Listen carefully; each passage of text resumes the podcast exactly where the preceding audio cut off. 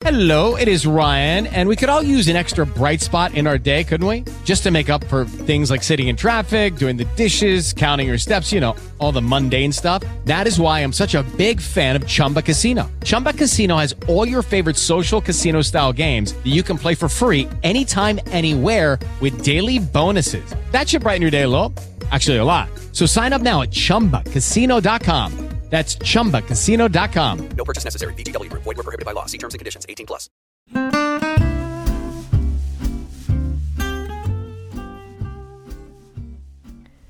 Lettori sbloccati è il podcast delle domeniche pomeriggio passate in poltrona per finire quel libro. È il podcast di una lettrice che si blocca a fasi alterne quando inciampa in deliri cartacei. Mi chiamo Sofia, vi racconto le mie letture e invado librerie indipendenti. Leggere un libro prima che esca in libreria è qualcosa di loscamente bello perché non ne puoi parlare con nessuno. Non stai lì a condividere, a dire, a fare, insomma, leggi e basta, leggi e stai zitto. Aver avuto l'opportunità di leggere Che razza di libro prima che uscisse, tra parentesi ieri, in tutte le librerie è stato veramente bello. E, ed è stato altrettanto bello poter avere la mia prima valvola di sfogo con Valentina Daniele, traduttrice di questo libro, e adesso sentirete l'intervista insomma la, la nostra, no, noi chiamiamola intervista, la nostra chiacchierata e mm, non mi sto a perdere ora in troppi dettagli sul libro, vi aspetto a fine puntata e ora vi lascio scoprire questa lettura tramite il suo racconto sulla traduzione e su altre cose legate a questo libro così delicato e così... che razza di libro. Siamo qui con Valentina Daniele, traduttrice di Che razza di libro di Jason Mott. Io la ringrazio tantissimo di nuovo per la sua disponibilità. Eh, Valentina è una traduttrice che ha tradotto autori del calibro di J.K. Rowling, Matt Haig e eh, adesso anche Jason Mott. Io partirei con una domanda di riscaldamento che insomma va a toccare una cosa che a me incuriosisce sempre tanto, cioè il mondo della traduzione. Volevo chiederti Valentina, come ti sei avvicinata tu al mondo della traduzione? Eh, eh, è una domanda interessante a maggior ragione adesso, perché quando mi ci sono avvicinata io, eh, io diciamo sono um, ne, tra, tranquillamente nella mezza età, era un, era un po' più difficile perché non esistevano corsi di laurea in traduzione. Eh, i, I traduttori e le traduttrici della mia età sono quasi tutti laureati in lingue, con il vecchio ordinamento che voleva dire lingue e letterature straniere moderne, questa era la, era la, la definizione. Eh, poi in seguito sono nati invece i, corsi, i veri corsi di laurea in traduzione, quindi la traduzione era soltanto uno dei tanti degli sbocchi possibili di quella laurea.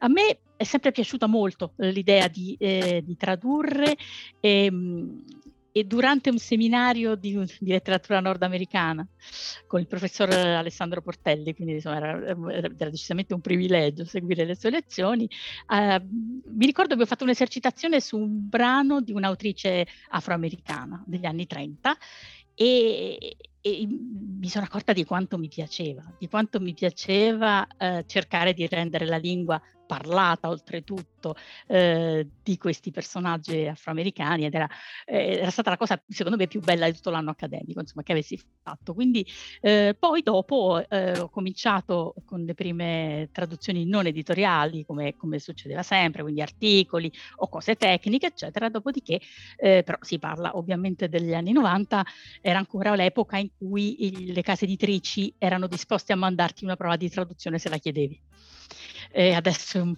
po' più, di, è un po più complicato e, e la situazione è, è, diversa. Siamo molti di più ovviamente a fare questo lavoro e l'editoria è cambiata, è cambiata parecchio, quindi ehm, c'è anche un fattore di esternalizzazione, esistono anche service editoriali a cui gli editori si, a volte gli editori si rivolgono per avere un, un pacchetto completo, quindi un testo tradotto e eh, revisionato con editing e tutto. Quindi insomma la situazione è un po' è, è diversa quando, rispetto a quando ho cominciato io. Comunque sì, ho chiesto una prova di traduzione, mi è stata data, era proprio per un libro per ragazzi eh, e, e da lì ho cominciato e infatti la maggior parte dei titoli che ho tradotto sono per bambini e ragazzi. Ecco, oggi parliamo appunto di Che razza di libro, il cui titolo completo è o la storia basata sui fatti e in completa buona fede di un ragazzo matto, autenticamente americano, dai grandi sogni e dalla sorte avversa. E questo libro è dedicato a tutti gli altri ragazzi matti. Si gioca su un doppio dialogo che cerca fin da subito un contatto non esplicitato, non detto con il lettore, ma che poi arriva fin dalle prime pagine, almeno io questo ho sentito. Da una parte abbiamo uno scrittore che sta promuovendo il suo ultimo libro, quindi è in tour, e questo libro si intitola Che razza di libro, e dall'altra parte abbiamo un ragazzino dalla pelle scurissima, scura come la notte, che ha acquisito la capacità di diventare invisibile per essere non visto e protetto. E quindi ci sono questi due diversi linguaggi e la mia curiosità è dal punto di vista della traduzione, che cosa hanno comportato questi due linguaggi, quindi da una parte di un adulto e dalla parte di un ragazzo, eh, che sono poi appunto il cardine della struttura narrativa stessa del, del libro. Certo, no, infatti eh, per me è stato particolarmente interessante eh, perché eh, si tratta di due registri che amo molto e con cui abbast- ho abbastanza dimestichezza, no? proprio perché eh, ho tradotto tanti romanzi per bambini e ragazzi. Questo naturalmente non vuol dire subito eh, essere in grado di azzeccare il registro giusto, di, eh, di, interpretare subito nella maniera corretta la voce dell'autore, però quello che s- posso dire è che è raro che un autore non sono moltissimi, diciamo, gli autori che riescono a far parlare i bambini e a vedere il mondo dal punto di vista di un bambino in modo credibile, che non sia lezioso, che non sia condiscendente, che non sia paternalistico o che non sia forzato. No? Fa un po' finto, no? che, che suoni finto. E invece, secondo me, quella prima scena del bimbo che gioca a essere invisibile nel salotto dei genitori è, è, è immediatamente efficace, perché quel gioco lì l'abbiamo fatto tutti. Eh, abbiamo tutti finto di essere invisibili a un certo punto, desiderato di essere invisibili. Quindi eh, c'è un'immediatezza, una grande eh, eh, empatia anche da parte dell'autore, no? De, con, questo, con, questo, bambino la capacità di mettersi nei suoi panni. Quindi eh, quando si vede la sincerità da, da questo punto di vista nella, nella voce degli autori, anche per i traduttori naturalmente poi è più facile, è più facile trovare il tono giusto, perché eh, appunto non ci sono forzature, non, ci sono, mh, mm, non c'è paternalismo, come dicevo prima. E dall'altro il registro immediatamente brillante comico anche che usa invece l'autore senza nome eh, nel raccontare le sue, le sue avventure e disavventure. Eh, lui esordisce nel libro correndo nudo in un corridoio di un, di un albergo no? perché sta fuggendo da un marito geloso, quindi la scena è comicissima, è esilarante e, e la lingua che lui, che lui, usa per raccontarla è, è, è brillante, ma brillante come erano le commedie brillanti della vecchia Hollywood a cui lui sempre si, si ispira, no? quindi una lingua frizzante, elegante anche, ma sempre molto molto divertente. Quindi questi due eh, registri che sono tra i miei preferiti effettivamente, mh, mm, li ho ritrovati insieme in questo libro, non mi sembrava vero, e, e quindi è stato sicuramente molto impegnativo, ma mol, molto bello, ecco, proprio una, eh, un, un, tipo di lavoro per cui eh, mi alzavo la mattina contenta di mettermi al computer e lavorare su quello quello perché eh, non vedevo l'ora di vedere no, come, come, sarebbe andata, andata avanti la storia. Cioè, è, una, è un, un, inglese bellissimo, molto elegante, eh, molto raffinato, senza essere però lezioso, senza essere eh, troppo involuto, ecco come a volte succede. Eh, autori che appunto si fanno di tutto per farci capire quanto lo sanno bene l'inglese loro. Quanto no? sono bravi. quanto sono bravi, quanto lo sanno bene. Eh, nel caso di Mott, sì, è così, lui lo sa molto bene, lo sa usare molto bene la sua lingua, ma lo fa con una, eh, con una leggerezza, con una naturalezza che eh, conquista, conquista subito i lettori. Ecco, questo di cui hai parlato adesso eh, l'ho trovato anche nella, nella, nota finale, la nota della traduttrice, in cui eh, parli di esche per traduttori, dicendo che Mott ha usato un sacco di esche per traduttori. E a me è incuriosito questa, così, questa, questa terminologia. E che cosa sono queste esche per traduttori e quali temi di più tu in generale di queste esche? Le, le, peggiori sono quelle, sono le citazioni nascoste, eh, sono magari quei riferimenti alla cultura mm, pop o al cinema, può essere al cinema, alla letteratura, un fumetto, qualcosa che magari nel, nel, paese di origine è familiare, estremamente familiare per tutti quelli che leggono e per noi invece molto meno, no? quindi è molto più difficile coglierle e, eh, e poi andare a cercare qualcosa che è eh, eh, il modo giusto per renderle, ecco, il modo, il modo migliore per trasmettere queste, questi riferimenti ai lettori, ai lettori italiani. Le esche che ha se- disseminato lui sono di questo tipo, per fortuna non, sono, non erano così, eh, così subdole, nascoste, perché appunto per la maggior parte si rifacevano a film eh, degli anni 30-40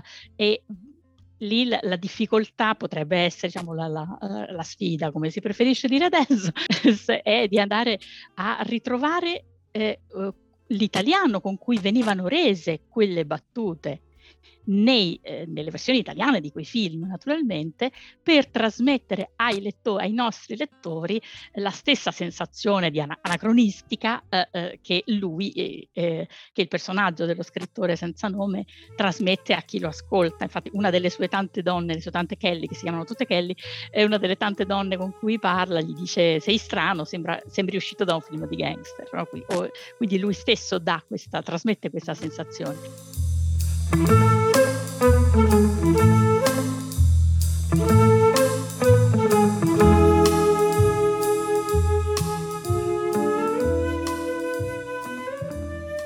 Ecco, per me questo libro è stato un po' la lettura di cui non sapevo aver bisogno e tra l'altro ta- tratta delle tematiche attuali non solo nel dibattito pubblico americano, ma anche in realtà nel dibattito italiano e, e mondiale in generale. E mi sembra uno di quei libri che i ragazzi dovrebbero leggere. Adesso non so bene di che età, ma io al liceo avrei voluto leggere un libro del genere. Infatti sono molto contenta che sia arrivato in Italia. Tra l'altro oggi è l'11 maggio e il libro uscirà in libreria domani, domani 12 maggio, quindi sono veramente molto contenta e curiosa di vedere eh, anche il, il, successo che avrà. Spero che incuriosiremo alla lettura con questo episodio del podcast.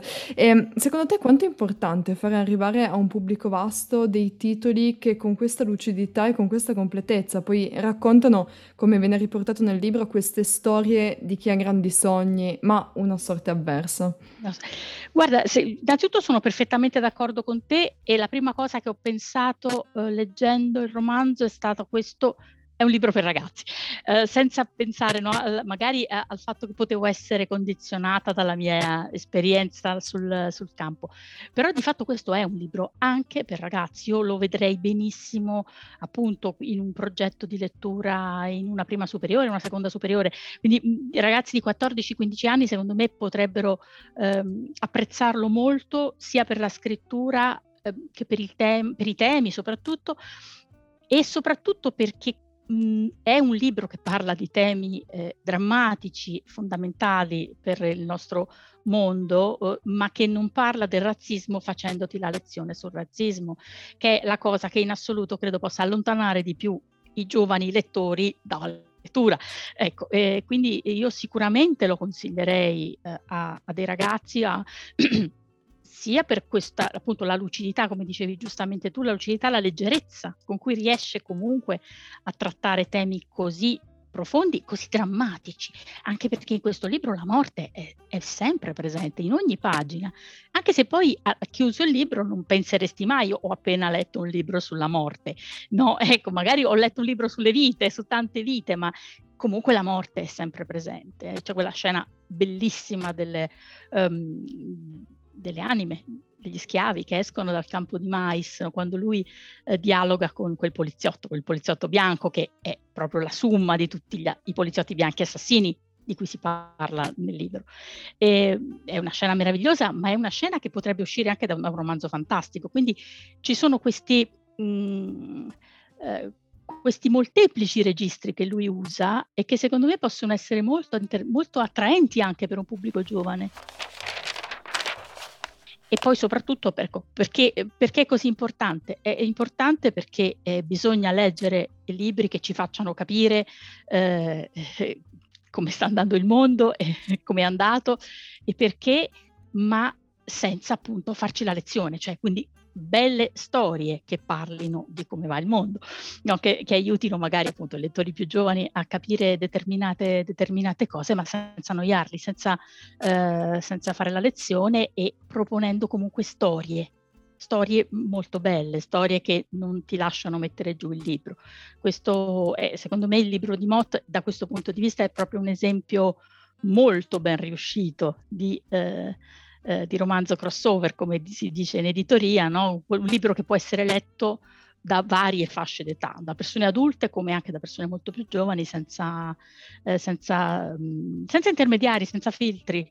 Eh, è una bellissima, una bellissima storia che tiene, tiene alta l'attenzione. Fino e, alla fine, sì. Mm. E ci fa riflettere su, sui temi che si è prefissa senza, senza dividere, in effetti, no? senza dividerci senza farci dividere fra noi in, eh, eh, il pubblico tra eh, i buoni e i cattivi, perché anche se naturalmente eh, ci sono dei, delle vittime, ci sono degli assassini, però appunto ci immerge talmente tanto nel suo punto di vista eh, di, di, persona che cerca di, di, di vivere nonostante, eh, nonostante, il mondo la, la rifiuti, no? E quindi eh, tra, vari, tra, le varie eh, espedienti che, che sperimenta c'è anche questo rifiuto della sua identità di uomo nero.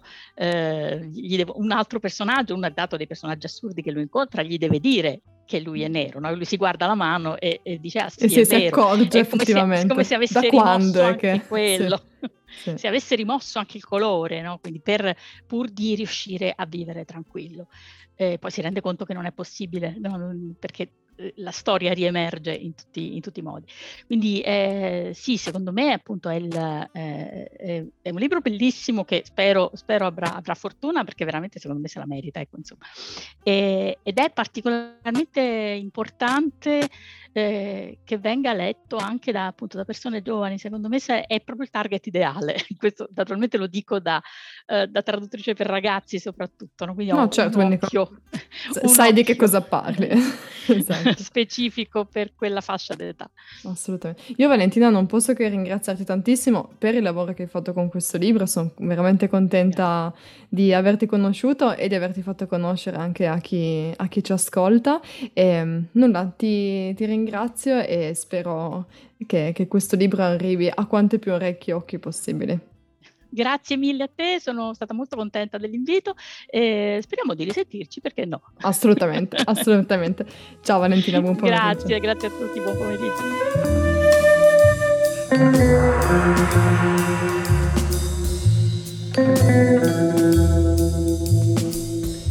Allora, questa colonna noir ci piace, però mi è entrata in testa, non me la riesco a togliere. Teniamocela fino a fine episodio, sperando che non vi entri in testa anche a voi. Se leggerete il libro capirete perché l'ho scelta. Comunque Jason Mott ha avuto il grande merito di farmi accorgere di un limite delle letture che ho alle spalle, cioè non tutte sono riuscite con così tanta convinzione ed efficacia a togliermi, sradicarmi dal mio corpo, mettermi in un altro corpo, darmi altri occhi e dirmi guarda, osserva, ascolta, senti questa storia anche tu. E, ed è il modo migliore per, per, capire le cose, l'ascolto, l'ascolto, l'ascolto vero come quello che, che Mott riesce a instaurare con, con il lettore. Quindi inutile dire che non vedo l'ora che questo libro arrivi a più, a più, lettori possibili e niente, io vi ringrazio ancora una volta per essere arrivati fin qua di questo episodio e per essere su Lettori Sbloccati e vi aspetto al prossimo episodio. Ciao! Lucky Land Casino asking people what's the weirdest place you've gotten lucky? Lucky? In line at the deli, I guess? Aha, in my dentist's office. More than once, actually. Do I have to say? Yes, you do. In the car before my kids' PTA meeting. Really? Yes. Excuse me, what's the weirdest place you've gotten lucky? I never win and tell. Well, there you have it. You can get lucky anywhere playing at LuckyLandSlots.com. Play for free right now. Are you feeling lucky? No purchase necessary. Void where prohibited by law. 18 plus. Terms and conditions apply. See website for details.